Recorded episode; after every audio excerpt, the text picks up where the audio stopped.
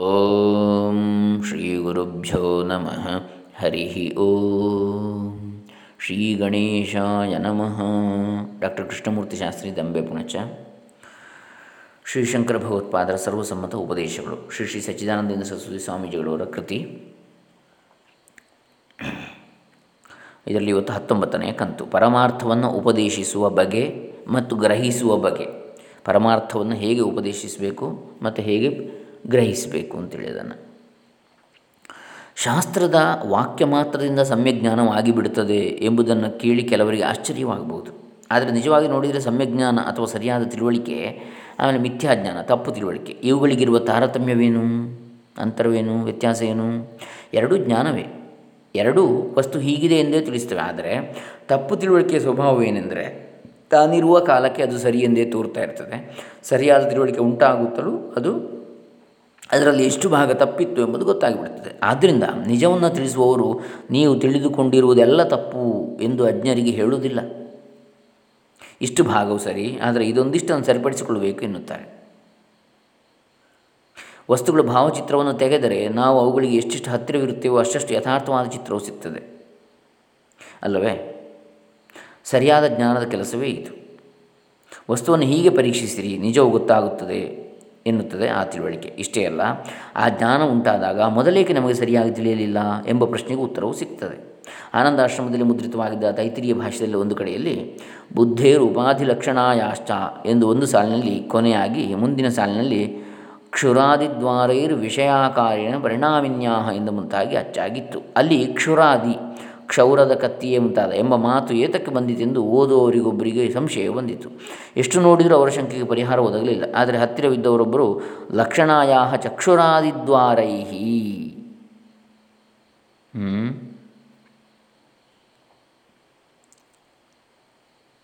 ಬುದ್ಧೇ ಉಪಾಧಿ ಲಕ್ಷಣಾಯ ಚಕ್ಷುರಾದಿ ದ್ವಾರೈ ಬುದ್ಧೇರುಪಾಧಿ ಲಕ್ಷಣಾಯಾಶ್ಚ ಕ್ಷುರಾದಿದ್ವಾರೈ ಎಂದು ಓದಿರಿ ಎನ್ನುತ್ತಲೇ ಥಟ್ಟನೆ ವಾಕ್ಯಕ್ಕೆ ಅರ್ಥವೇನೆಂಬುದು ಅವರಿಗೆ ಹೊಳೆಯಿತು. ಅಲ್ಲಿ ಇದ್ದದ್ದು ಬುದ್ಧೇರು ಉಪಾಧಿ ಲಕ್ಷಣಾಯಾಶ್ಚ ಅಂಥೇಳಿ ಒಂದು ಸಾಲಿನಲ್ಲಿ ಕೊನೆಯಾಯಿತು. ಆಮೇಲೆ ಕ್ಷುರಾದಿದ್ವಾರೈರ್ ವಿಷಯಾಕಾರೇಣ ಪರಿಣಾಮಿನ್ಯಾ ಅದನ್ನು ಹೇಗೆ ಓದಬೇಕು ಬುದ್ಧೇ ಉಪಾಧಿ ಲಕ್ಷಣಾಯಾ ಚಕ್ಷುರಾದಿದ್ವಾರ. ಅಲ್ಲಿ ಅದು ಒಂದೇ ಶಬ್ದವಾದ್ದರಿಂದ ಅದನ್ನು ಅಲ್ಲಿ ಅದು ಸರಿಯಾಗಿ ಸೂಚಿಸದೆ ಅಲ್ಲಿ ಅದರ ಕಂಟಿನ್ಯೂಟಿ ನಿರಂತರತೆ ಗೊತ್ತಾಗಲಿಲ್ಲ. ಹಾಗಾಗಿ ಅದು ಕ್ಷುರ ಅಂದರೆ ಅರ್ಥ ಬೇರೆ ಆಯಿತು. ಚಕ್ಷು ಅಂದರೆ ಅರ್ಥವೇ ಬೇರೆ. ಹಾಗಾಗಿ ಅದನ್ನು ಹಾಗೆ ಓದಿಕೊಳ್ಳಿ ಅಂತೇಳಿ ಹೇಳಿದರಂತೆ. ಎನ್ನುತ್ತಲೇ ಥಟ್ಟನೆ ವಾಕ್ಯಕ್ಕೆ ಅರ್ಥವೇನೆಂಬುದು ಅವರಿಗೆ ಹೊಳೆಯಿತು. ತಮ್ಮ ತಪ್ಪು ಗೊತ್ತಾಯಿತು. ಹೀಗಿರ್ತದೆ ಸಮ್ಯಜ್ಞಾನದ ವ್ಯಾಪಾರ. ಏನು ಒಂದು ಕೂದಲಿನಷ್ಟೇ ಅಂತರದಲ್ಲಿ ತಪ್ಪಾಗಿರ್ತದೆ, ಅದು ಸರಿಪಡಿಸಿದ ತಕ್ಷಣ ಗೊತ್ತಾಗ್ಬಿಡ್ತದೆ. ಯಾವುದು ಸರಿ ಅಂಥೇಳಿ ಸರಿಯಾದ ತಿಳುವಳಿಕೆ ಇರುವವರಿಗೆ ಜನರು ಇಂತಿಂಥ ಅಂಶದಲ್ಲಿ ತಪ್ಪುತ್ತಿದ್ದಾರೆ ಎಂಬುದು ತಿಳಿದು ಬಿಟ್ಟಿರ್ತದೆ ಆದ್ದರಿಂದ ಅವರು ಅದಲ್ಲ ಮಾರ್ಗ ಇತ್ತ ನೋಡಿರಿ ಎಂದು ಹೇಳಿದರೆ ಕೂಡಲೇ ಶ್ರೋತೃಗಳಿಗೆ ಸರಿಯಾದ ತಿಳುವಳಿಕೆ ಉಂಟಾಗಿಬಿಡುತ್ತದೆ ಹೀಗಿರುವುದರಿಂದ ವಾಕ್ಯ ಮಾತ್ರದಿಂದ ಸಮ್ಯಜ್ಞಾನ ಉಂಟಾಗುವುದರಲ್ಲಿ ಯಾವ ಆಶ್ಚರ್ಯವೂ ಸರ್ವಜ್ಞಕಲ್ಪವಾದ ಶ್ರುತಿಯು ಹೀಗೆ ನಮ್ಮ ತಪ್ಪನ್ನು ತಿದ್ದುತ್ತದೆ. ನಮ್ಮ ದೃಷ್ಟಿಯನ್ನು ಬದಲಾಯಿಸಿದ ಹೊರತು ಆತ್ಮಜ್ಞಾನವಾಗಲಾರದು ಎಂಬುದು ವೇದಪುರುಷನಿಗೆ ಗೊತ್ತು. ಈಗ ನಾವು ಇಂದ್ರಿಯಗಳಿಂದಲೇ ನೋಡುತ್ತಿರುವುದರಿಂದ ನಮಗೆ ಹೊರಗಿನ ವಿಷಯಗಳ ಜ್ಞಾನವು ಮಾತ್ರ ಆಗಬಹುದಾಗಿದೆ. ಆದರೆ ಆತ್ಮನು ಎಲ್ಲಕ್ಕೂ ಒಳಗಿನವನಾಗಿರುತ್ತಾನೆ. ಅವನನ್ನು ಅರಿಯುವುದಕ್ಕೆ ಇಂದ್ರಿಯಗಳು ಸಾಧನವಾಗಲಾರವು. ಆದ್ದರಿಂದಲೇ ಶ್ರುತಿಯು ನೀವು ಅವಿವೇಕಿಗಳು ಎಂದು ನಮ್ಮನ್ನು ಹೀಯಾಳಿಸುವುದಿಲ್ಲ. ಹೊರಗೆ ನೋಡುವುದು ಸ್ವಾಭಾವಿಕವಾಗಿದೆ. ಏಕೆಂದರೆ ಇಂದ್ರಿಯಗಳು ಹೊರಗಡೆಗೆ ನೋಡುವುದಕ್ಕೆ ಸೃಷ್ಟವಾಗಿವೆ. ಆದರೆ ಅಂದರೆ ಪರಾಂಚಿಕಾನಿ ವ್ಯದೃಣ ಸ್ವಯಂಭೂ ಪರಾಂಚಿಖಾನಿ ಖಾ ಅಂದರೆ ಇಂದ್ರಿಯಗಳು. ವ್ಯತೃಣತ್ ಸ್ವಯಂಭೂ ಇಂದ್ರಿಯಗಳನ್ನು ಹೊರಮುಖವಾಗಿಯೇ ಸ್ವಯಂಭೂ ಅಥವಾ ಪ್ರಜಾಪತಿ ಅಥವಾ ಬ್ರಹ್ಮ ಸೃಷ್ಟಿಸಿದ ಅಂಥೇಳಿ ಆದರೆ ಕಶ್ಚಿತ್ ಪ್ರತ್ಯಗಾತ್ಮಾನ ವೈಕ್ಷತ್ ಆವೃತ್ತ ಚಕ್ಷುರ ಅಮೃತತ್ವ ಇಚ್ಛನ್ ವಿವೇಕಿಯಾದವನು ಇಂದ್ರಿಯಗಳನ್ನು ಹಿಂದಕ್ಕೆ ಕಳೆದುಕೊಂಡು ಒಳಗೆ ನೋಡುತ್ತಾನೆ, ಏಕೆಂದರೆ ಅವನಿಗೆ ಅಮೃತತ್ವ ಬೇಕಾಗಿರ್ತದೆ ಎಂಬುದೇ ಶ್ರುತಿಯ ಉಪದೇಶ. ಅಧಿಕಾರಿಯಾದವನಿಗೆ ಈ ವಾಕ್ಯವನ್ನು ಕೇಳಿದರೆ, ಎಲ್ಲ ಎಲ್ಲ, ನಾನು ಹೊರಗೆ ನೋಡುತ್ತಿದ್ದೇನೆ. ಇಂದ್ರಿಯಗಳಿಂದ ವಿಷಯಗಳನ್ನು ಅನುಭವಿಸಬೇಕೆಂದು ಹವಣಿಸುತ್ತಿರುವುದಕ್ಕೆ ಈ ದೃಷ್ಟಿಯೇ ಕಾರಣವಾಗಿರುತ್ತೆ, ಹೊರಮುಖ ದೃಷ್ಟಿ. ಇಂದ್ರಿಯ ಭೋಗಕ್ಕೆ ಮರ್ತ್ಯತ್ವವೇ ಫಲ, ಮರಣವೇ ಫಲ. ಅಮೃತತ್ವ ಬೇಕಾದರೆ ಈ ಇಂದ್ರಿಯಗಳನ್ನು ಹಿಂತಿರುಗಿಸಿಕೊಂಡು ಒಳಗೆ ನೋಡಬೇಕಲ್ವೇ ಎಂಬ ವಿಚಾರ ಪರಂಪರೆ ಮನಸ್ಸಿನಲ್ಲಿ ಅಂಕುರಿಸ್ತದೆ. ಇದನ್ನು ಕೇಳಿದ ತಕ್ಷಣ, ಹೀಗೆ ಅನುಭವಿಗಳ ವಾಕ್ಯವು ಕಿವಿಗೆ ಬಿದ್ದರೆ ಸಾಕು. ಕೂಡಲೇ ನಮ್ಮ ದೃಷ್ಟಿ ಬದಲಾಯಿಸಿಬಿಡ್ತದೆ. ನಮ್ಮ ತಪ್ಪು ಗೊತ್ತಾಗಿಬಿಡ್ತದೆ. ಉತ್ತಮಾಧಿಕಾರಿಗಳಿಗೆ ವಾಕ್ಯವೂ ಕೂಡ ಬೇಡ. ಅನುಭವಿಗಳ ದರ್ಶನ ಮಾತ್ರದಿಂದಲೇ ಅವರಿಗೆ ಜ್ಞಾನವಾಗಿ ಬಿಡಬಹುದು. ಪರಮಶಿವನು ದಕ್ಷಿಣಾಮೂರ್ತಿಯಾಗಿ ಮೌನವ್ಯಾಖ್ಯಾ ಪ್ರಕಟಿತ ಪರಬ್ರಹ್ಮ ತತ್ವಂ ಯುವಾನಂ ಅಂಥೇಳಿ ಹೇಳ್ತಾರೆ. ದಕ್ಷಿಣಾಮೂರ್ತಿ ಸ್ತೋತ್ರ. ಇನ್ನೊಂದು ಕಡೆ ಹೇಳ್ತಾರೆ, ಗುರೋಸ್ತು ಮೌನಂ ವ್ಯಾಖ್ಯಾನಂ ವೃದ್ಧಾಶ್ಚ ಚಿನ್ನ ಸಂಶಯ ಅಂಥೇಳಿ. ಹೀಗೆ ಪರಮಶಿವನ ದಕ್ಷಿಣಾಮೂರ್ತಿಯಾಗಿ ಮೌನದಿಂದ ಧ್ಯಾನಮಗ್ನಾಗಿ ಕುಳಿತಿದ್ದುದನ್ನು ಕಂಡ ಮಾತ್ರದಿಂದಲೇ ಸನಕಾದಿಗಳಿಗೆ ಸಂಶಯಗಳೆಲ್ಲ ಕತ್ತರಿಸಿ ಹೋದವೆಂಬುದನ್ನು ನೀವು ಕೇಳಿದ್ದೀರಷ್ಟೇ. ಅದಕ್ಕೆ ಕಾರಣವೇನು? ದಕ್ಷಿಣಾಮೂರ್ತಿಯು ಆತ್ಮಚಿಂತನೆಯಲ್ಲಿರುವುದನ್ನು ಕಂಡದ್ದೇ ಆ ಮುನಿಗಳಿಗೆ ಬ್ರಹ್ಮತತ್ವವನ್ನು ಕಂಡುಕೊಳ್ಳುವುದಕ್ಕೆ ಸೂಚನೆಯನ್ನು ಕೊಡುವ ಪರಮೋಪದೇಶವಾಯಿತು. ಮೋಹನ, ವಶೀಕರಣ ಮುಂತಾದ ವಿದ್ಯೆಗಳಲ್ಲಿ ನಿಪುಣರಾದವರು. ಹೀಗೆ ಜನರಿಗೆ ಸೂಚನಾ ಮಾತ್ರದಿಂದಲೇ ಆಯಾ ಅರಿವನ್ನು ಉಂಟು ಮಾಡ್ತಾ ಇರ್ತಾರೆ. ಆದರೆ ಅಲ್ಲಿ ಇಲ್ಲದರ ಸೂಚನೆಯೂ ಇರುತ್ತದೆ. ಮುಗ್ಧರಾದವರ ಮನಸ್ಸು ಆ ಸೂಚನೆಗಳಿಗೆ ಒಳಗಾಗಿ ಆಯಾ ಕಲ್ಪನೆಯನ್ನು ಮಾಡಿಕೊಂಡು ಮಿಥ್ಯಾದೃಶ್ಯಗಳನ್ನು ಕಾಣುತ್ತದೆ. ಆತ್ಮ ವಿಷಯದಲ್ಲಿ ಹಾಗಲ್ಲ, ಹಾಗಿಲ್ಲ. ಏಕೆಂದರೆ ಶ್ರುತಿಯು, ಉಪದೇಶಕನಾದ ಗುರುವು ನಮ್ಮೆಲ್ಲರಿಗೂ ಆತ್ಮನಾಗಿರುವ ಪರಮಾರ್ಥವನ್ನು ತಿಳಿಯುವುದಕ್ಕೆ ಅಡ್ಡಿಯಾಗಿರುವ ನಮ್ಮ ಪರಾಗ್ದೃಷ್ಟಿ, ಹೊರದೃಷ್ಟಿಯನ್ನು, ಹೊರಗಡೆಗೆ ನೋಡುತ್ತಿರುವ ಇಂದ್ರದೃಷ್ಟಿಯನ್ನು ತಪ್ಪಿಸಿ ನಮ್ಮ ನಮ್ಮೊಳಗೆ ಪ್ರತ್ಯೇಕ ದೃಷ್ಟಿಯನ್ನು ಉಂಟು ಮಾಡುವಂತೆ ಮಾಡ್ತಾರೆ. ಅಷ್ಟೇ ಅಲ್ಲದೆ, ಇರುವ ಯಾವುದಾದರೂ ಒಂದು ವಸ್ತುವಿನ ಅರಿವನ್ನುಂಟು ಮಾಡಿಕೊಳ್ಳಿರಿ ಎಂಬ ಸೂಚನೆಯನ್ನೇನು ಅವರು ಕೊಡುವುದಿಲ್ಲ. ಅವರು ಹೀಗೆ ನಮ್ಮ ದೃಷ್ಟಿಯನ್ನು ಹಿಂತಿರುಗಿಸಿದ ಮಾತ್ರದಿಂದ ಸ್ವತಃ ಸಿದ್ಧವಾದ ಆತ್ಮತತ್ವದಲ್ಲಿ ನಾವೇ ನಿಂತು ಬಿಡ್ತೇವೆ. ಹೀಗೆ ನಮಗೆ ಪ್ರತ್ಯೇಕ ದೃಷ್ಟಿಯನ್ನು ಉಂಟು ಮಾಡುವುದಕ್ಕಾಗಿ ಹೊರಗಡೆಗೆ ಸ್ವಭಾವದಿಂದ ತಿರುಗಿರುವ ಈಗಿನ ದೃಷ್ಟಿಯನ್ನು ತಪ್ಪಿಸುವುದು ಅವಶ್ಯವಾಗಿದೆ ಅಷ್ಟೇ ಹೀಗೆ ದೃಷ್ಟಿ ವಿಪರಿಣಾಮವನ್ನು ಮಾಡುವ ರೀತಿಯ ಉಪದೇಶ ಕ್ರಮಕ್ಕೆ ಆಗಮ ಅಂತೇಳಿ ಹೆಸರು. ಆಗಮವೆಂದರೆ ಸಂಪ್ರದಾಯವನ್ನು ಬಲ್ಲವರ ಉಪದೇಶ. ಈ ಆಗಮವಲ್ಲದೆ ಮತ್ತೆ ಯಾವ ದ್ವಾರದಿಂದಲೂ ನಮಗೆ ಆತ್ಮಜ್ಞಾನವು ಎಂದಿಗೂ ಉಂಟಾಗುವುದಿಲ್ಲವೆಂಬುದು ಸ್ಪಷ್ಟ. ಆಗಮ ವಾಕ್ಯವು ಹೇಗಿರುವುದೆಂಬುದಕ್ಕೆ ಇಲ್ಲಿ ಒಂದು ಉದಾಹರಣೆಯನ್ನು ಕೊಡಬಹುದು. ಒಂದಾನೊಂದು ಉಪನಿಷತ್ತು ಪರಮಾತ್ಮ ಸ್ವರೂಪವನ್ನು ಕುರಿತು ಗುರು ಶಿಷ್ಯ ಸಂವಾದ ರೂಪವಾಗಿ ಪ್ರಾರಂಭಿಸಿರುತ್ತದೆ. ಈ ದೇಹೇಂದ್ರಿಯ ಸಂಘಾತವು ಯಾರ ಇಚ್ಛಾ ಮಾತ್ರದಿಂದ ಪ್ರೇರಿತವಾಗಿ ಕೇನೇಷಿತಂ ಪತತಿ ಪ್ರೇಷಿತಂ ಮನಃ ಅಂಥೇಳಿ ಕೇನೋಪನಿಷತ್ತಲ್ಲಿ ಬರ್ತದೆ ಯಾರ ಸನ್ನಿಧಿ ಮಾತ್ರದಲ್ಲಿ ತನಗೆ ತಾನೇ ತನ್ನ ವ್ಯಾಪಾರದಲ್ಲಿ ತೊಡಗುತ್ತಿದೆ ಎಂಬ ಪ್ರಶ್ನೆಯಿಂದ ಪ್ರಾರಂಭವಾಗಿರುವುದರಿಂದ ಈ ಉಪನಿಷತ್ತಿಗೆ ವೈದಿಕರು ಕೇನೋಪನಿಷತ್ತು ಅಂತೇಳಿ ಹೆಸರನ್ನು ಕೊಟ್ಟರು ವೈದಿಕರು. ಇಂಥದ್ದೇ ಪರಮಾತ್ಮ ತತ್ವವು ಎಂದು ಪ್ರತ್ಯಕ್ಷಾದಿಗಳಿಂದ ತಿಳಿಸಿಕೊಡುವುದು ಆಗುವ ಹಾಗಿಲ್ಲ. ಆದ್ದರಿಂದ ಗುರು ಶಿಷ್ಯನಿಗೆ ಆ ತತ್ವವು ಶ್ರೋತ್ರಕ್ಕೂ ಶ್ರೋತ್ರವು ಮನಸ್ಸಿಗೂ ಮನಸ್ಸು, ವಾಕ್ಯಗೂ ವಾಕ್ಕು, ಪ್ರಾಣಕ್ಕೂ ಪ್ರಾಣವು, ಚಕ್ಷುಸ್ಸಿಗೂ ಚಕ್ಷುಸ್ಸು, ಇವುಗಳನ್ನೆಲ್ಲ ಬಿಡಿಸಿಕೊಂಡರೆ ಅಮೃತತ್ವ ಸಿಕ್ಕುವುದು ಅದನ್ನು ಚಕ್ಷುಸ್ಸಾಗಲಿ, ವಾಕ್ಕಾಗಲಿ, ಮನಸ್ಸಾಗಲಿ ಯಾವುದೂ ವಿಷಯೀಕರಿಸಿ ತಿಳಿಸಲಾರದು. ಅದನ್ನು ಅರಿಯುವುದಾಗಲಿ ತಿಳಿಸು ತಿಳಿಸುವುದಾಗಲಿ ಶಕ್ಯವಿಲ್ಲ ಎಂದು ಮೊದಲು ಹೇಳಿರುತ್ತಾನೆ.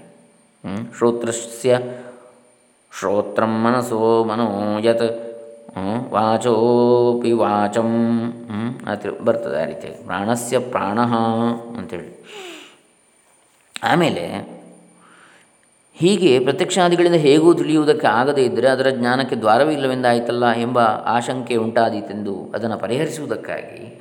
ಅನ್ಯದೇವತದ್ವಿದಿತಾದಥೋ ಅವಿದಿತಾದಧಿ ಇತಿ ಶುಶ್ರುಮಧೀರಾಣಾಂ ಏನಸ್ತದ್ವ್ಯಾಚಕ್ಷಿರೇ ಎಂಬ ಆಗಮವನ್ನು ಹೇಳಿರ್ತಾನೆ. ಅಂದರೆ ಆತ್ಮನನ್ನು ನೇರಾಗಿ ತಿಳಿಸುವುದಕ್ಕಾಗದಿದ್ದರೂ ಈ ಆಗಮದಿಂದ ತಿಳಿಯಪಡಿಸಬಹುದು. ಈ ಉಪದೇಶದ ಅಭಿಪ್ರಾಯವನ್ನು ಸ್ವಲ್ಪ ವಿವರಿಸುವುದು ಅವಶ್ಯವಾಗಿರ್ತದೆ. ಆತ್ಮನು ವಿದಿತವೂ ಅಲ್ಲ, ಅವಿದಿತವೂ ಅಲ್ಲ. ವಿದಿತ ಎಂಬುದರಲ್ಲಿ ತಿಳಿದವ ಮತ್ತು ತಿಳಿಯದವ ಅಂತೇಳಿ. ಅವಿದಿತ. ತಿಳಿದಿರುವಂಥದ್ದು, ತಿಳಿಯದೇ ಇರುವಂಥದ್ದು. ವಿದಿತ ಎಂಬುದರಲ್ಲಿ ಎಲ್ಲಿ, ಯಾವಾಗ ಎಂಬ ಕಟ್ಟಿಲ್ಲದೆ, ಎಂಬ ನಿರ್ಬಂಧವಿಲ್ಲದೆ ಯಾರಿಗಾದರೂ ತಿಳಿದಿರುವ ತಿಳಿಯಬಹುದಾದೆಲ್ಲವನ್ನೂ ಸೇರಿಸಿದೆ. ಇರುವ ಭ್ರಾಂತಿಯಿಂದ ತೋರುವ, ಕಲ್ಪನೆಯಿಂದ ತಿಳಿಯಬರುವ, ಇರುವ ಭ್ರಾಂತಿಯಿಂದ ತೋರುವ, ಕಲ್ಪನೆಯಿಂದ ತಿಳಿಯಬರುವ ಹೇಗೇ ಆಗಲಿ, ಜ್ಞಾನಕ್ಕೆ ವಿಷಯವಾಗಬಹುದಾದ ಎಲ್ಲವೂ ವಿದಿತ ಎಂಬುದರಲ್ಲಿ ಅಡಕವಾಗಿರ್ತದೆ ನಾಮರೂಪಗಳಿಂದ ವಿಂಗಡವಾಗಿರುವ ಪ್ರಪಂಚವೆಲ್ಲವೂ ಈ ಅರ್ಥದಲ್ಲಿ ವಿದಿತವೇ ಸಾಮಾನ್ಯವಾಗಿ ನಾವುಗಳು ತಿಳಿದಿರುವ ಪ್ರಪಂಚವು ಬಹು ಸ್ವಲ್ಪವಾಗಿರುತ್ತದೆ. ಎಷ್ಟೋ ಜನರು ಭೌತಿಕ ಪ್ರಪಂಚವನ್ನು ಕೂಡ ಪೂರ್ಣವಾಗಿ ಮನಸ್ಸಿಗೆ ತಂದುಕೊಳ್ಳದೆ ಭೂಮಂಡಲವನ್ನೇ ಪ್ರಪಂಚ ಎಂಬ ಶಬ್ದದಿಂದ ವ್ಯವಹರಿಸುತ್ತಿರುವುದುಂಟು. ಅತ್ಯಂತ ಸಂಕುಚಿತ ದೃಷ್ಟಿಯ ನೋಡಿ ಪ್ರಪಂಚ ಅಂದರೆ ಭೂಮಂಡಲ ಮಾತ್ರವಾ? ಅಲ್ಲ. ಈ ಸೌರಮಂಡಲ ಇದೆ. ಎಷ್ಟೋ ಗ್ರಹಗಳಿವೆ. ಮತ್ತು ಇಂತಹ ಎಷ್ಟೋ ಸೂರ್ಯನಂಥ ಎಷ್ಟೋ ನಕ್ಷತ್ರಗಳಿವೆ. ಹಾಗೆ ಆ ನಕ್ಷತ್ರಗಳ ಮಂಡಲ ಏನದು? ಕ್ಷೀರಪಥ. ಅಂತಹ ಎಷ್ಟೋ ಕ್ಷೀರಪಥಗಳಿವೆ. ಮಿಲ್ಕಿ ವೇಸ್, ಹಾಲು ಹಾದಿಗಳು ಆಕಾಶಗಂಗೆ ಅಂತ ಹೇಳ್ತೇವೆ. ಎಷ್ಟೊಂದಿವೆ. ಅವುಗಳೆಲ್ಲ ಸೇರಿ, ಆ ಗ್ಯಾಲಕ್ಸಿ ಅಂತ ಹೇಳ್ತೇವೆ. ಹೀಗೆ ಮುಂದೆ ಮುಂದೆ ಮುಂದೆ ಹೋಗ್ತದೆ ಅದು. ಅನಂತ ಬ್ರಹ್ಮಾಂಡ, ಕೇವಲ ಭೂಮಿಯೇ ಪ್ರಪಂಚ ಅಲ್ಲ. ಅಂದರೆ ಆ ದೃಷ್ಟಿ ಎಷ್ಟು ವಿಶಾಲವಾಗಬೇಕು ನಮ್ಮದು ಅಂಥೇಳಿ ಹೀಗೆ ಅತ್ಯಂತ ಸಂಕುಚಿತ ದೃಷ್ಟಿಯವರಿಗೆ ಸ್ಥೂಲ ಪ್ರಪಂಚ ಅಥವಾ ಅಲ್ಲ, ಅತ್ಯಂತ ಸಂಕುಚಿತ ದೃಷ್ಟಿಯವರಿಗೆ ಸ್ಕೂಲು ಪ್ರಪಂಚ ಶಾಲೆಯ ಪ್ರಪಂಚ, ವ್ಯಾಪಾರಿಗಳ ಪ್ರಪಂಚ, ವಕೀಲರುಗಳ ಪ್ರಪಂಚ ಎಂದು ಮುಂತಾಗಿ ಸಣ್ಣ ಪುಟ್ಟ ಪ್ರಪಂಚಗಳೇ ಪ್ರಪಂಚವಾಗಿ ಬಿಟ್ಟಿರ್ತವೆ. ಅವರವರ ಕ್ಷೇತ್ರಗಳೇ. ಈಗ ನಾವು ಮನಸ್ಸಿಗೆ ತಂದುಕೊಳ್ಳಬೇಕಾದದ್ದು ಇಂಥ ಬಿಡಿ ಪ್ರಪಂಚಗಳನ್ನಲ್ಲ ಇಡೀ ವಿಧಿತ ಪ್ರಪಂಚ ಇಡೀ ತಿಳಿದಿರುವ ಪ್ರಪಂಚವನ್ನು, ಆಧ್ಯಾತ್ಮಿಕ, ಆದಿಭೌತಿಕ, ಆದಿದೈವಿಕ ಎಂದು ಶಾಸ್ತ್ರದಲ್ಲಿ ಮೂರು ವಿಧವಾಗಿ ವಿಂಗಡಿಸಿರುವುದು ಎಲ್ಲವೂ ಇದರಲ್ಲಿ ಸೇರಿರುತ್ತದೆ. ನಮ್ಮ ಶರೀರವನ್ನು ಅವಧಿಯಾಗಿ ಮಾಡಿಕೊಂಡರೆ, ಇದರೊಳಗಿರುವ ಇಂದ್ರಿಯಗಳು, ಪ್ರಾಣ, ಮನಸ್ಸು, ಬುದ್ಧಿ, ಅಹಂಕಾರ ಇದೆಲ್ಲವೂ ಆಧ್ಯಾತ್ಮಿಕ ಪ್ರಪಂಚದಲ್ಲಿ ಸೇರುತ್ತವೆ.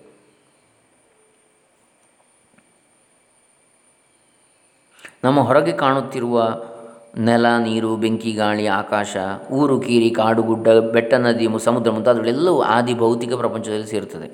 ನಮ್ಮ ಮೇಲ್ಗಡೆ ಕಾಣುವ ಸೂರ್ಯ, ಚಂದ್ರ, ನಕ್ಷತ್ರ ಮುಂತಾದವುಗಳು ಇವುಗಳ ಅಭಿಮಾನಿ ದೇವತೆಗಳು ಆದಿ ದೈವಿಕ ಪ್ರಪಂಚದಲ್ಲಿ ಸೇರ್ತವೆ ಆಧ್ಯಾತ್ಮಿಕ ಅಂದರೆ ಶಾರೀರಿಕ, ನಮ್ಮ ಶರೀರದಲ್ಲಿರತಕ್ಕಂಥದ್ದೆಲ್ಲ ಆದಿ ಭೌತಿಕ ಅಂದರೆ ಹೊರಗಡೆ ಕಾಣ್ತಾ ಇರತಕ್ಕಂಥದ್ದು, ಎಲ್ಲ ಭೂ, ಪಂಚಭೂತಗಳು ಇತ್ಯಾದಿಗಳು. ಆಮೇಲೆ ಆದಿ ದೈವಿಕ ಅಂದರೆ ಬೆಳಗ್ತಾ ಇರತಕ್ಕಂಥ ಸೂರ್ಯಚಂದ್ರ ನಕ್ಷತ್ರ ಆದಿ ಅಭಿಮಾನಿ ದೇವತೆಗಳು.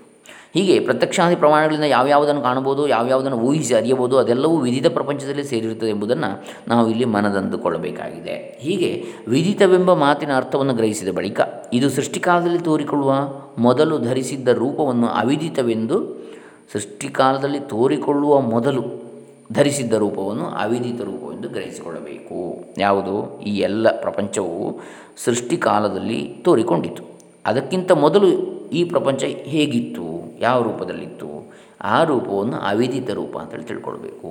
ಇದನ್ನು ಅವ್ಯಾಕೃತ ನಾಮರೂಪಗಳಾಗಿ ಬಿಡಿ ಆಗದೇ ಇರುವ ಜಗತ್ತು. ವ್ಯಾಕೃತ ಅಂದರೆ ನಾಮರೂಪಗಳಾಗಿ ಬಿಡಿ ಬಿಡಿಯಾಗಿರುವ ಜಗತ್ತು. ಅವ್ಯಾಕೃತ ಅಂದರೆ ಇನ್ನೂ ಅದು ಆ ರೀತಿ ಆಗದೇ ಇರತಕ್ಕಂತಹ ಜಗತ್ತು ಅಂತೇಳಿ ಹೇಳ್ತಾರೆ ಹಿಂದಿನ ಸೃಷ್ಟಿಗೆ ಮೊದಲಿನ ಪ್ರಪಂಚವು ಅವ್ಯಾಕೃತವಾಗಿರುವಾಗ ಅವ್ಯಕ್ತವಾಗಿರ್ತದೆ. ಅಂದರೆ ವ್ಯಕ್ತವಾಗಿರುವುದಿಲ್ಲ, ಕಾಣಿಸುವುದಿಲ್ಲ ನಮಗೆ. ಇಂದ್ರಿಯಗಳು ಗೋಚವ, ಗೋಚರವಾಗಿರುವುದಿಲ್ಲ. ಪ್ರತ್ಯಕ್ಷ ಪ್ರಮಾಣದಿಂದ ಅದನ್ನು ನೇರವಾಗಿ ಅರಿಯುವುದಕ್ಕೆ ಬರುವುದಿಲ್ಲ. ಆದರೂ ಈಗ ತೋರುತ್ತಿರುವ ಪ್ರಪಂಚವು ಕಾರ್ಯವಾಗಿರುವುದರಿಂದ ವೃಕ್ಷಕ್ಕೆ ಬೀಜವು ಕಾರಣವಾಗಿರುವಂತೆ ವೃಕ್ಷ ಬೀಜ ನ್ಯಾಯ ಅಂತ ಹೇಳ್ತಾರೆ. ಇದಕ್ಕೆ ಕಾರಣವಾಗಿರುವ ಬೀಜ ಹೊಂದಿರಬೇಕು ಎಂದು ನಾವು ಕಲ್ಪಿಸಬಹುದಲ್ವೇ? ಅದೇ ಅವಿದಿತ ಪ್ರಪಂಚವೆಂಬುದು. ತಿಳಿಯದಿರುವ ಪ್ರಪಂಚ. ಪರಮಾತ್ಮ ತತ್ವವು ವಿದಿತ ಅವಿದಿತ ಈ ಎರಡಕ್ಕೂ ವಿಲಕ್ಷಣವಾದದ್ದು ಅಂತೇಳಿ ಹೇಳ್ತಾರೆ. ಇವೆರಡನ್ನೂ ಬಿಟ್ಟು ಅದನ್ನು ಕಂಡುಕೊಳ್ಳಬೇಕು ಎಂಬುದು ಮೇಲೆ ಹೇಳಿದ ಆಗಮವಾಕ್ಯದ ಅಭಿಪ್ರಾಯ.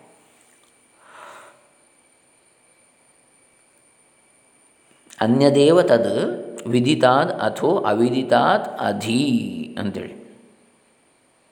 ಇತಿ ಶುಶ್ರುಮಧೀರಾಣ ಯೇ ನಹ ತತ್ ವ್ಯಾಚಚಕ್ಷಿರೇ. ಇದಿಷ್ಟು ತತ್ವವನ್ನು ಉಪದೇಶಿಸುವ ಕ್ರಮವನ್ನು ಕುರಿತ ವಿಚಾರವಾಯಿತು. ಇದಿಷ್ಟು ತತ್ವವನ್ನು ಉಪದೇಶಿಸುವ ಕ್ರಮವನ್ನು ಕುರಿತ ವಿಚಾರ ಆಯಿತು. ಯಾವ ರೀತಿ ತತ್ವವನ್ನು ಉಪದೇಶಿಸಬೇಕು ಅಂತೇಳಿ. ಬಗೆ, ತತ್ವವನ್ನು ಉಪದೇಶಿಸುವ ಬಗೆ. ಇನ್ನು ತತ್ವವನ್ನು ಗ್ರಹಿಸುವ ಬಗ್ಗೆ ಹೇಗೆ ನೋಡುವ? ಈಗ ಇನ್ನು ಇದನ್ನು ಗ್ರಹಿಸುವವರಿಗಿರಬೇಕಾದ ಯೋಗ್ಯತೆಯನ್ನು ಕುರಿತು ಸ್ವಲ್ಪ ಹೇಳಬೇಕಾದ್ದಿದೆ. ಯಾಕೆಂದರೆ ಹೇಳುವವನು ಎಂಥ ಅನುಭವಿಯಾದರೂ ಕೇಳುವ ಶಿಷ್ಯನಿಗೆ ತಕ್ಕಷ್ಟು ಯೋಗ್ಯತೆ ಇಲ್ಲದಿದ್ದರೆ ಉಪದೇಶವು ಫಲಕಾರಿಯಾಗಲಾರದು. ಗಾಳಿಯಲ್ಲಿ ಗುಂಡು ಹೊಡೆದಾಗೆ, ನೀರಿನಲ್ಲಿ ಹೋಮ ಮಾಡಿದಾಗೆ. ವಿದಿತಕ್ಕಿಂತಲೂ ಬೇರೆ ಅವಿದಿಕ್ ಅವಿದಿತಕ್ಕಿಂತಲೂ ಬೇರೆ ಎಂದರೆ ಇವೆರಡಕ್ಕಿಂತಲೂ ಬೇರೆಯಾದ ಮತ್ತೊಂದು ಮೂರನೇ ವಸ್ತು ಇದೆಯೇ ಎಂದು ಅವಿವೇಕಿಗಳಾದ ಗ್ರಹಿಸಿ ಬಿಡುವ ಸಂಭವವಿದೆ ಹೇಳುವ ಗುರುವಿನ ದೃಷ್ಟಿಯಿಂದ ನೋಡುವಷ್ಟು ಸಿದ್ಧತೆಯು ಕೇಳುವ ಶಿಷ್ಯನಲ್ಲಿಯೂ ಇರಬೇಕಲ್ವೇ? ಹೇಳುವ ಗುರುವಿನ ದೃಷ್ಟಿಯಿಂದ ನೋಡುವಷ್ಟು ಸಿದ್ಧತೆಯು ಕೇಳುವ ಶಿಷ್ಯನಲ್ಲಿಯೂ ಇರಬೇಕಲ್ವೇ? ಪಿಟೀಲು ಬಾರಿಸುವುದನ್ನು ಹೇಳಿಕೊಡುವವನು ತಂತಿಯ ಮೇಲೆ ಬೆರಳುಗಳನ್ನಿಟ್ಟು ಕಮಾನು ಹಾಕಿ ತೋರಿಸಿದರೆ, ಅವನು ಬೆರಳುಗಳನ್ನು ಇಡುವ ಸ್ಥಾನಗಳನ್ನು ತಟ್ಟನೆ ಗ್ರಹಿಸುವ ಶಿಷ್ಯನು ಸಿಕ್ಕಿದರೆ ಸರಿ. ಇಲ್ಲದಿದ್ದರೆ ಇವನು ಬೆರಳುಗಳನ್ನು ಇಡ್ತಾನೆ, ಕಮಾನು ಹಾಕುತ್ತಾನೆ. ಆದರೆ ಆ ಇಂಪಾದ ಸ್ವರವು ಮಾತ್ರ ಹೊರಡಲಾರದು, ಅಲ್ಲವೇ?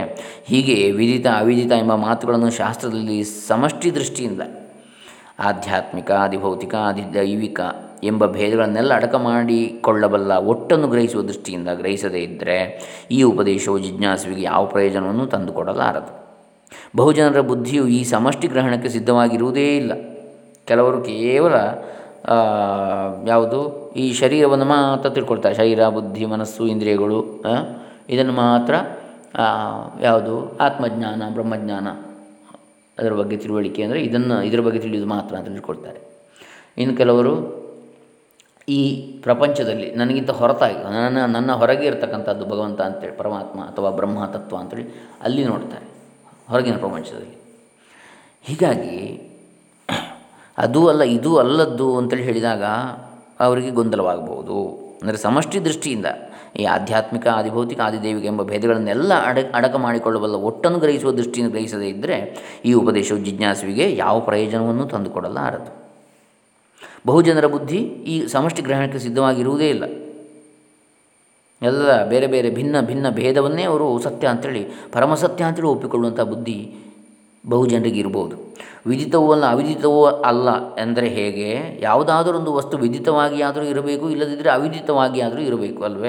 ಎಂದು ಸಾಮಾನ್ಯ ಜನರು ತರ್ಕ ಮಾಡ್ತಾ ಕುಳಿತುಕೊಳ್ತಾರೆ. ಅವರಿಗೆ ಈ ಆಗಮ ವಾಕ್ಯದಿಂದ ಯಾವ ಪ್ರಯೋಜನ ತಾನೇ ಆದೀತು? ಅಂಥವರಿಗೆ ಧರ್ಮ ಅಧರ್ಮಗಳಲ್ಲಿ ಶ್ರದ್ಧೆಯೂ ಆಧಾರವೂ ಇಲ್ಲದವನಿಗೆ ಧರ್ಮ ಸಿಂಧುವಿಗಿಂತಲೂ ಅನುಕೂಲ ಸಿಂಧುವೇ ಮೆಚ್ಚಾಗಿರ್ತದೆ ಅಲ್ವೇ?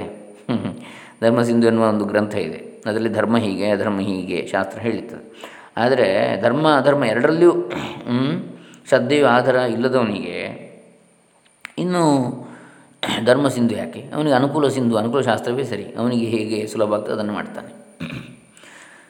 ಅಲ್ಲವೇ? ಇದರಂತೆ ಹೊರಗಿನ ವಸ್ತುಗಳಲ್ಲಿಯೇ ನೆಟ್ಟಿರುವ ಪ್ರಾಕೃತ ಬುದ್ಧಿಯ ಜನರಿಗೆ ಶಾಸ್ತ್ರದೃಷ್ಟಿಯಿಂದ ಹೇಳಿರುವ ವಿದಿತ ಅವಿದಿತಗಳ ಅರಿವು ಹೇಗೆ ಆದೀತು? ಸಾಧನ ಶಾಸ್ತ್ರದಲ್ಲಾಗಲಿ ಸಿದ್ಧಾಂತ ಶಾಸ್ತ್ರದಲ್ಲಾಗಲಿ ತನಗೆ ಸ್ವಾಭಾವಿಕವಾಗಿರುವ ದೃಷ್ಟಿಯನ್ನೇ ಅವಲಂಬಿಸಿ ನೋಡುತ್ತಿರುವವನಿಗೆ ಯಾವ ರುಚಿಯೂ ಕಾಣಿಸದು. ಸಾಧನ ಶಾಸ್ತ್ರದಲ್ಲಿ ಆಗಲಿ ಸಿದ್ಧಾಂತ ಶಾಸ್ತ್ರದಲ್ಲೇ ಆಗಲಿ, ತನಗೆ ಸ್ವಾಭಾವಿಕವಾಗಿರುವ ದೃಷ್ಟಿಯನ್ನೇ ತನ್ನ ಸ್ವಭಾವಕ್ಕೆ ಸಹಜವಾದ ದೃಷ್ಟಿಯನ್ನೇ ಅವಲಂಬಿಸಿ ನೋಡುತ್ತಿರುವವನಿಗೆ, ಆ ಪೂರ್ವ ನಿರ್ಧಾರಿತ ಗುಣವುಳ್ಳವನಿಗೆ. ತಾನು ಇಂಥದ್ದೇ ಅಂತೇಳಿ ಮೊದಲೇ ಒಂದು ವಿಷಯವನ್ನು ನಿರ್ಧರಿಸಿಕೊಂಡು ಬಯಾಸ್ ಅಂತ ಹೇಳ್ತಾರೆ. ಅಥವಾ ಪೂರ್ವಾಗ್ರಹ ಪೀಡಿತರಾದವರು ಅಂತೇಳಿ. ಮೊದಲು ತಾನು ಇಂಥದ್ದನ್ನು ನಿರ್ಣಯಿಸಿಬಿಟ್ರು ವಿಷಯವನ್ನು. ಆಮೇಲೆ ಒಂದು ಗ್ರಂಥವನ್ನು ಓದಿ ಅದೇ ತನ್ನ ದೃಷ್ಟಿಯಲ್ಲೇ ಅದನ್ನು ನೋಡ್ತಾ ಹೋದರೆ ತನ್ನ ಸ್ವಾಭಾವಿಕವಾದ ದೃಷ್ಟಿಯನ್ನೇ ಅವಲಂಬಿಸಿ ನೋಡುತ್ತಿರುವವನಿಗೆ ಯಾವ ರುಚಿಯೂ ಕಾಣಿಸದು. ಶಾಸ್ತ್ರ ದೃಷ್ಟಿಯ ಪ್ರಯೋಜನವೂ ಅವನಿಗೆ ಆಗಲಾರದು. ಯಾವುದಾದ್ರೂ ಹೊಸ ನೋಟ ಅದರಿಂದ ಸಿಕ್ಕಿದರೆ ಮಾತ್ರ ತಾನು ಅದನ್ನು, ಅದು ಸರಿ ತನ್ನ ಕಲ್ಪನೆ ತಪ್ಪಾಗಿತ್ತು ಅಂತೇಳಿ ಯಾವುದನ್ನಾದರೂ ತಿದ್ದುಪಡಿ ಮಾಡಿದರೆ ಮಾತ್ರ ತನಗೆ ಅಭಿವೃದ್ಧಿ, ತನಗೆ ಪ್ರಯೋಜನ. ಅಲ್ಲದಿದ್ದರೆ ಏನೂ ಪ್ರಯೋಜನ ಇಲ್ಲ ಶಾಸ್ತ್ರದಿಂದ. ಇದಕ್ಕೊಂದು ದೃಷ್ಟಾಂತವನ್ನು ಕೊಟ್ಟು ವಿಶದೀಕರಿಸುವುದು ಕೆಲವರಿಗೆ ಲಾಭದಾಯಕವಾಗಬಹುದು ಎಂದು ನನ್ನ ಎಣಿಕೆ. ಉದಾಹರಣೆಯನ್ನು ಕೊಡ್ತಾರೆ ಸ್ವಾಮೀಜಿಗಳು, ಸಚ್ಚಿದಾನಂದ ಸರಸ್ವತಿ ಸ್ವಾಮೀಜಿಗಳು. ಈ ದೃಷ್ಟಾಂತವನ್ನು ನಾನು ದಯಾನಂದ ಸರಸ್ವತಿಗಳ ಜೀವನ ಚರಿತ್ರೆಯಿಂದ ತೆಗೆದುಕೊಂಡಿರ್ತೇನೆ.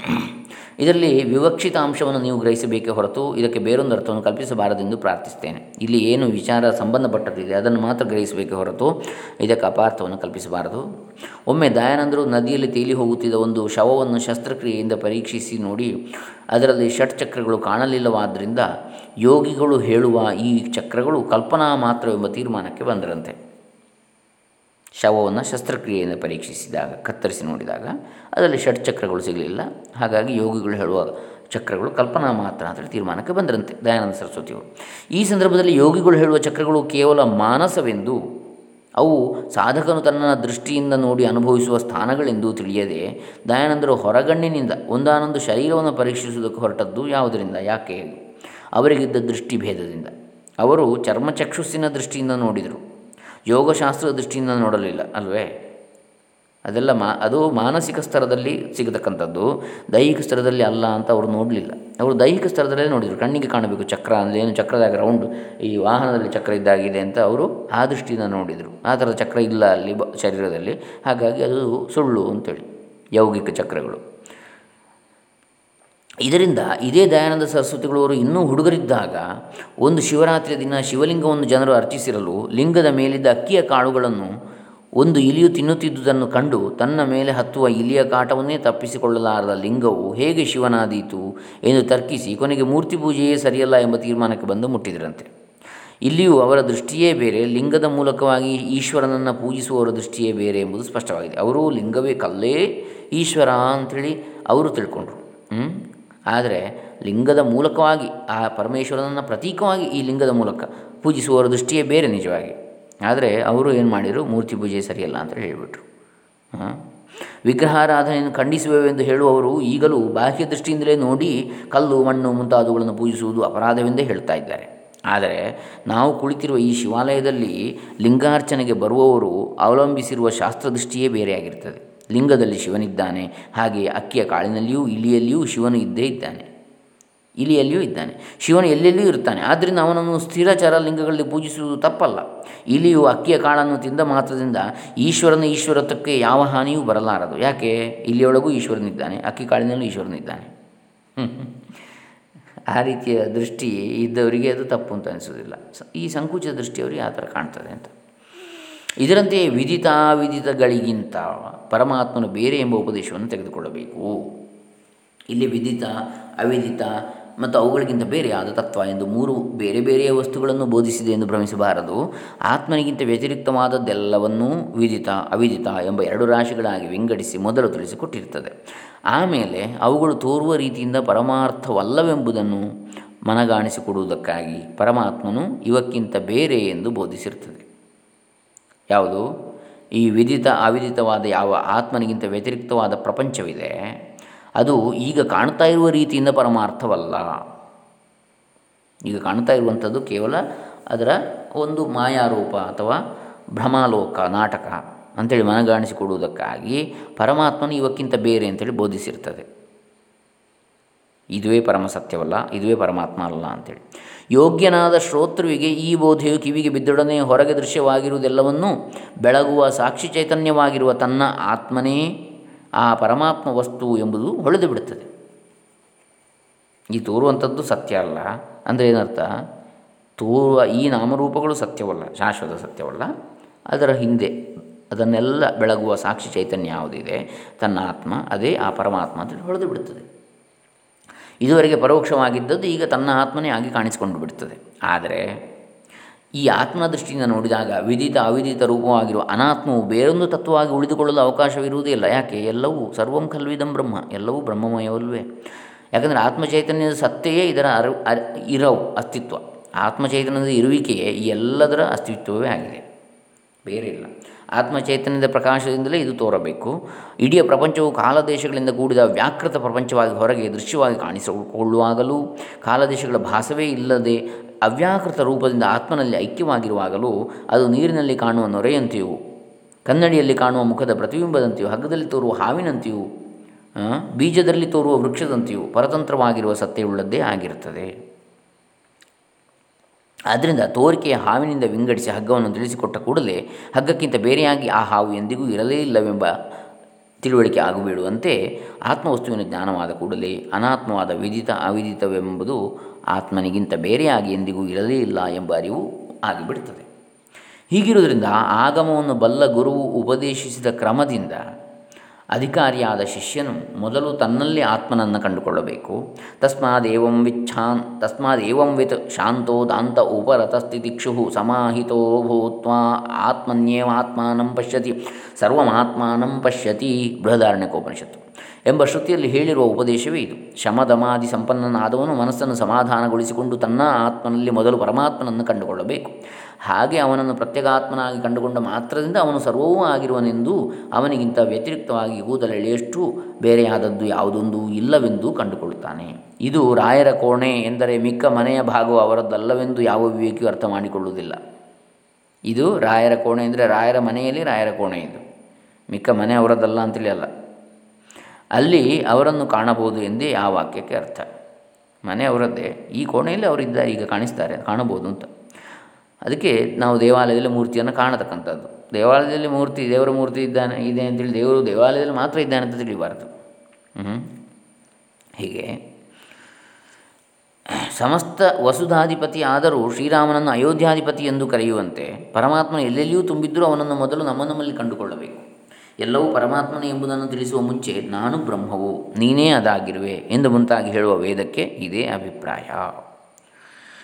ಲೌಕಿಕ ದೃಷ್ಟಿಗೂ ಶಾಸ್ತ್ರ ದೃಷ್ಟಿಗೂ ಇರುವ ತಾರತಮ್ಯವನ್ನು ಹಿರಣ್ಯಕಶಿಪುವಿನ ದೃಷ್ಟಿಗೂ ಪ್ರಹ್ಲಾದನ ದೃಷ್ಟಿಗೂ ಇದ್ದ ತಾರತಮ್ಯಕ್ಕೆ ಹೋಲಿಸಬಹುದು. ನೋಡಿ, ಈಗ ಹಿರಣ್ಯಕಶಿಪುವಿನ ಸಿದ್ಧಾಂತ ಇಲ್ಲಿ ಬರ್ತದೆ. ಯಾರೊಬ್ಬರು ಇತ್ತೀಚೆಗೆ ಫೇಸ್ಬುಕ್ನಲ್ಲಿ ಹಾಕಿದರು, ಹಿರಣ್ಯಕಶಿಪು ಕೂಡ ಅಹಂ ಬ್ರಹ್ಮಾಸ್ಮಿ ಅಂತೇಳಿ ಹೇಳ್ತಾ, ಸತ್ತ ಅಂಥೇಳಿ ವಿಡಂಬನೆ ಮಾಡ್ತಾ ಹೇಳ್ತಾರೆ ಸಿದ್ಧಾಂತಗಳನ್ನು. ಅದ್ವೈತವನ್ನು ವಿಡಂಬನೆ ಮಾಡ್ತಾ ದ್ವೈತಿ ದ್ವೈತಿಯೊಬ್ಬರು ಹೇಳಿದರು.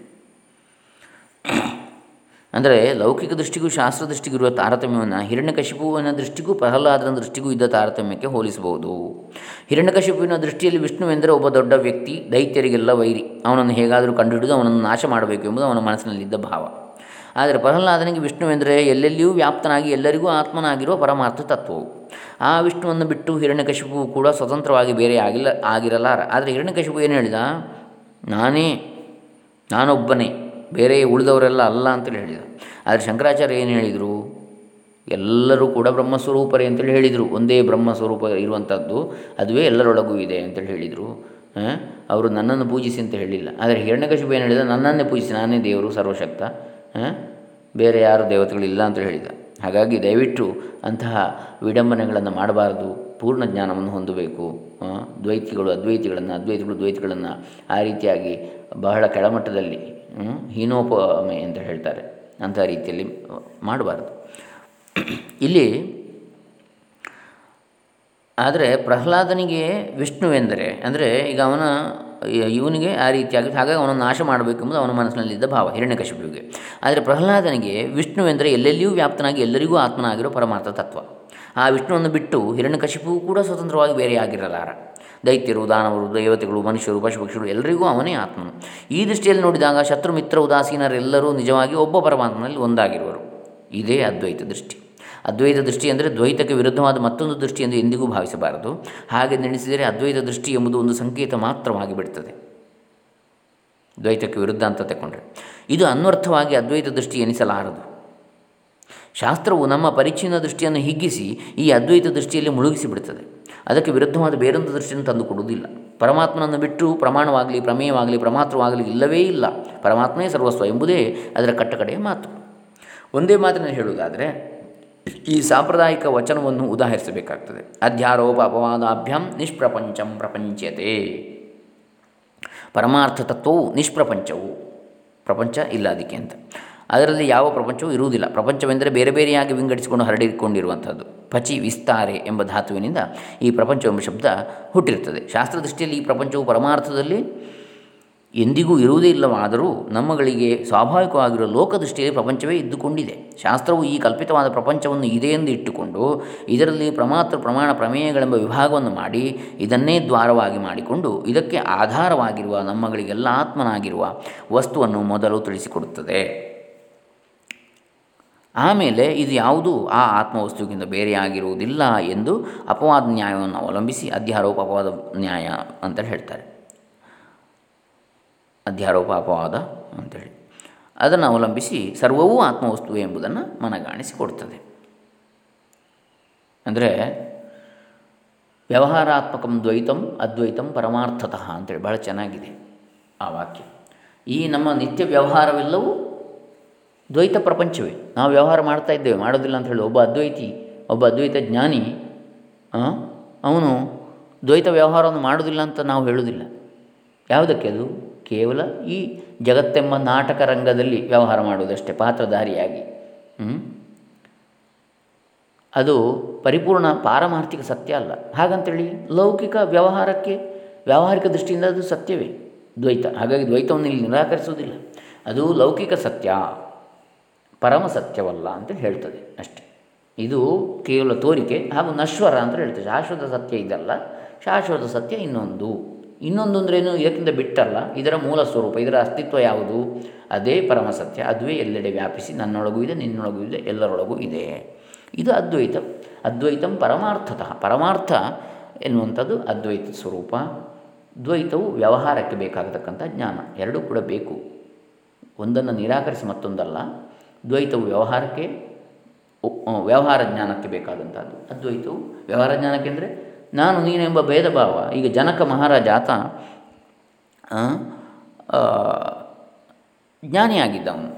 ಹಾಗಂತೇಳಿ ಜ್ಞಾನಿಯಾಗಿದ್ದವನಿಗೆ ಶುನಿ ಚೈವ ಶ್ವಪಾಕೇಶ ಪಂಡಿತ ಸಮದರ್ಶಿನ ಅಂತ ಗೀತೆಯಲ್ಲಿ ಕೃಷ್ಣ ಉಪದೇಶ ಮಾಡಿದ್ದಾನೆ ಅಂಥೇಳಿ ಅವನು ರಾಜನಾಗಿದ್ದವ. ಯಾವನೋ ಒಬ್ಬ ಕಳ್ಳ, ಇನ್ನೊಬ್ಬ ಯಾರೋ ಒಬ್ಬ ಸಾಧು ಇದ್ದಾರೆ. ಅವರಿಬ್ಬರಲ್ಲಿ ಒಬ್ಬ ಪರ, ಒಬ್ಬನೇ ಪರಮಾತ್ಮ ಇದ್ದಾನೆ, ಅವನಿಗೆ ಗೊತ್ತು. ಹಾಗಂತೇಳಿ ಕಳ್ಳ ಕದ್ದಿದ್ದಾನೆ. ಕದ್ದು ಅವನನ್ನು ಅಥವಾ ಒಂದು ಕೊಲೆ ಮಾಡಿದ್ದಾನೆ ಒಬ್ಬ, ಕೊಲೆಗಾರ. ಅವನನ್ನು ಎಳ್ಕೊಂಡು ಬಂದರು. ಒಬ್ಬ ಸಾಧು ಸಭೆಯಲ್ಲಿ ಇದ್ದಾನೆ. ಸಜ್ ಅಥವಾ ವಿದ್ವಾಂಸ ಇದ್ದಾನೆ, ಜ್ಞಾನಿ ಇದ್ದಾನೆ ಸಭೆಯಲ್ಲಿ ರಾಜಸಭೆಯಲ್ಲಿ ಒಬ್ಬ ಕೊಲೆಗಾರ ಅವನನ್ನು ಎಳೆದು ತಂದಿದ್ದಾರೆ, ಕಾವಲುಗಾರರು, ಕಾವಲು ಭಟರು. ಈಗ ಇಬ್ಬರನ್ನು ಕೂಡ ಒಂದೇ ರೀತಿ ಒಬ್ಬ ರಾಜನಾಗಿ ನೋಡ್ಬೋದಾ ಒಬ್ಬ ಆತ್ಮಜ್ಞಾನಿಯಾಗಿ ಪಾರಮಾರ್ಥಿಕ ದೃಷ್ಟಿಯಲ್ಲಿ ನೋಡಿದರೂ ವ್ಯವಹಾರ ದೃಷ್ಟಿಯಲ್ಲಿ ಹೇಗೆ ಕಾಣಬೇಕು ಅವನು? ಅದನ್ನು ಮಾಡ್ತಾ ಇದ್ದ ಜನಕ. ಹಾಗಾಗಿ ಅವನು ಆದರ್ಶ ಪುರುಷನಾದ. ಅಂದರೆ ವ್ಯವಹಾರದಲ್ಲಿ ದ್ವೈತ ಪಾರಮಾರ್ಥ, ಪರಮಾರ್ಥದಲ್ಲಿ ಅದ್ವೈತ. ಇಷ್ಟೇ. ಹಾಗಾಗಿ ಒಂದು ಒಂದಕ್ಕೆ ವಿರೋಧ ಅಲ್ಲ. ಬಹಳ ಚೆನ್ನಾಗಿ ಹೇಳ್ತಾರೆ. ಇನ್ನು ಮುಂದೆ ನಾಳೆ ದಿವಸ, ಯಾಕೆ ಅಲ್ಲಿ ನಾವು ನೋಡಿ ಕಳ್ಳನನ್ನು ಆತ ಶಿಕ್ಷಿಸಲೇಬೇಕು ಇಲ್ಲದಿದ್ದರೆ ಅರಾಜಕತೆ ಬಂದುಬಿಡುತ್ತದೆ ರಾಜ್ಯದಲ್ಲಿ. ವ್ಯವಹಾರ ನಡೀಲಿಕ್ಕಿಲ್ಲ. ಹಾಗಾಗಿ ಹಾಗಂತೇಳಿ ಕಳ್ಳನು ಈ ಸಾಧು ಒಂದೇ ಅಂತೇಳಿ ಸಾಧುವನ್ನು ಕೂಡ ಶಿಕ್ಷಿಸ್ತಾನೆ ಅಥವಾ ಇಬ್ಬರನ್ನು ಬಿಟ್ಟು ಬಿಡ್ತಾನೆ. ಒಂದೇ ರೀತಿ ಅಂಥೇಳಿ ಅವನಲ್ಲಿ ಪರಮಾತ್ಮ ಇದ್ದಾನೆ, ಅದು ಪರಮಾತ್ಮನೇ ಮಾಡಿಸಿದ್ದಾನೆ, ಬಿಟ್ಟು ಬಿಡಿ ಅಂತೇಳಿ ಹೇಳ್ತಾನೆ. ಇಲ್ಲ. ವ್ಯಾವಹಾರಿಕ ದೃಷ್ಟಿಯೇ ಬೇರೆ, ಪಾರಮಾರ್ಥಿಕ ದೃಷ್ಟಿಯೇ ಬೇರೆ. ವ್ಯಾವಹಾರಿಕ ದೃಷ್ಟಿಯೇ ದ್ವೈತ, ಪಾರಮಾರ್ಥಿಕ ದೃಷ್ಟಿ ಅದ್ವೈತ. ಬಹಳ ಚೆನ್ನಾಗಿ ಇಲ್ಲಿ ಹೇಳ್ತಾರೆ. ಹಾಗಾಗಿ ಯಾವುದು ಈ ಅದ್ವೈತ ಸಿದ್ಧಾಂತವನ್ನು ಪ್ರತಿಪಾದನೆ ಮಾಡ್ತಕ್ಕಂಥವರು, ನಿಜವಾದ ಅದ್ವೈತ ಸಿದ್ಧಾಂತ ಪ್ರತಿಪಾದಕರು. ಅದನ್ನು ವಿಶುದ್ಧ ವೇದ ಶುದ್ಧ ವಿಶುದ್ಧ ಶಾಂಕರ ಸ ವೇದಾಂತ ಅಂತ ನಾವು ಹೇಳುವಂಥದ್ದು.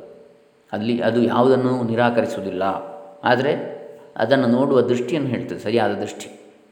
ದ್ವೈತ ಅಂದರೆ ಯಾವ ದೃಷ್ಟಿ ಅದು? ವ್ಯಾವಹಾರಿಕ ದೃಷ್ಟಿ. ಅದ್ವೈತ ಅಂತ ಹೇಳಿದರೆ ಪಾರಮಾರ್ಥಿಕ ದೃಷ್ಟಿ. ವಿಶಿಷ್ಟ ಅದ್ವೈತ ಇತ್ಯಾದಿಗಳೆಲ್ಲ ಅದರ ಮಧ್ಯೆ ಬರ್ತವೆ. ಶರಣಾಗತಿ, ಅದೇನು ಬೇರೆ ಅಲ್ಲ. ಭಗವಂತನಿಗೆ ಶರಣಾಗುವಂಥದ್ದು ಅಂದರೆ ಏನರ್ಥ? ಅಲ್ಲಿ ಭಗವಂತ ಅಂತ ಹೊರಗಿನ ಒಂದು ರೂಪವನ್ನು ಹೇಳ್ತಾರೆ, ವಿಶಿಷ್ಟಾದ್ವೈತದಲ್ಲಿ. ಇಲ್ಲಿ ಆತ್ಮ ಅಥವಾ ಪರಬ್ರಹ್ಮವನ್ನೇ ಹೇಳ್ತಾರೆ. ನಮ್ಮ ನಿಮ್ಮ ಎಲ್ಲರೊಳಗೆ ಇರುವಂಥದ್ದೇ ಭಗವಂತ ಅಂತೇಳಿ ಅದ್ವೈತದಲ್ಲಿ ಹೇಳ್ತದೆ. ಹೀಗೆ ಮುಂದಿನ ನಾಳೆ ದಿವಸ ನೋಡೋಣ. ಹರೇ ರಾಮ. ಶ್ರೀ ಸಚ್ಚಿದಾನಂದ ಅರ್ಪಿತಮಸ್ತು. ಓಂ ತತ್ಸತ್.